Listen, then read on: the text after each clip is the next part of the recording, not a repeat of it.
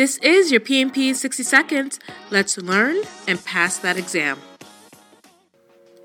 Understanding how to respond to any risk helps not only you, but the project team and stakeholders feel confident that you understand the project.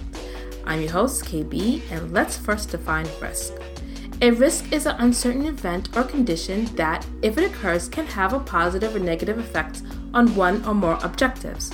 No, you may not see or identify every risk that is out there, and even risks that you do identify may not actually happen on a project, but it's up to the project team to evaluate any known and emergent risks, both internal and external to the project, throughout the life cycle.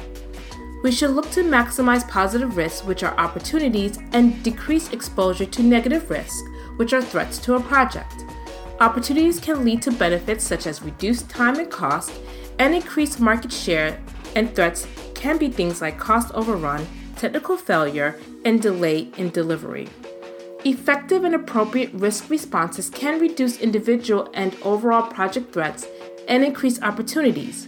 Project teams should consistently identify potential risk responses with the following characteristics in mind appropriate and timely to the significance of the risk, cost effectiveness, realistic within the project context that was agreed upon by stakeholders, and it is owned by a responsible person.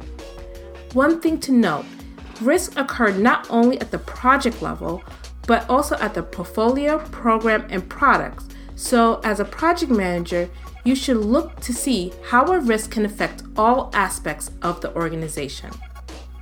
That is your PMP in 60 seconds. Next week, we're talking about embracing being flexible and resilient on projects. Are you studying for the PMP? Then let's be study buddies. Go to pmnotebooks.com and sign up to get study tips and bonus material.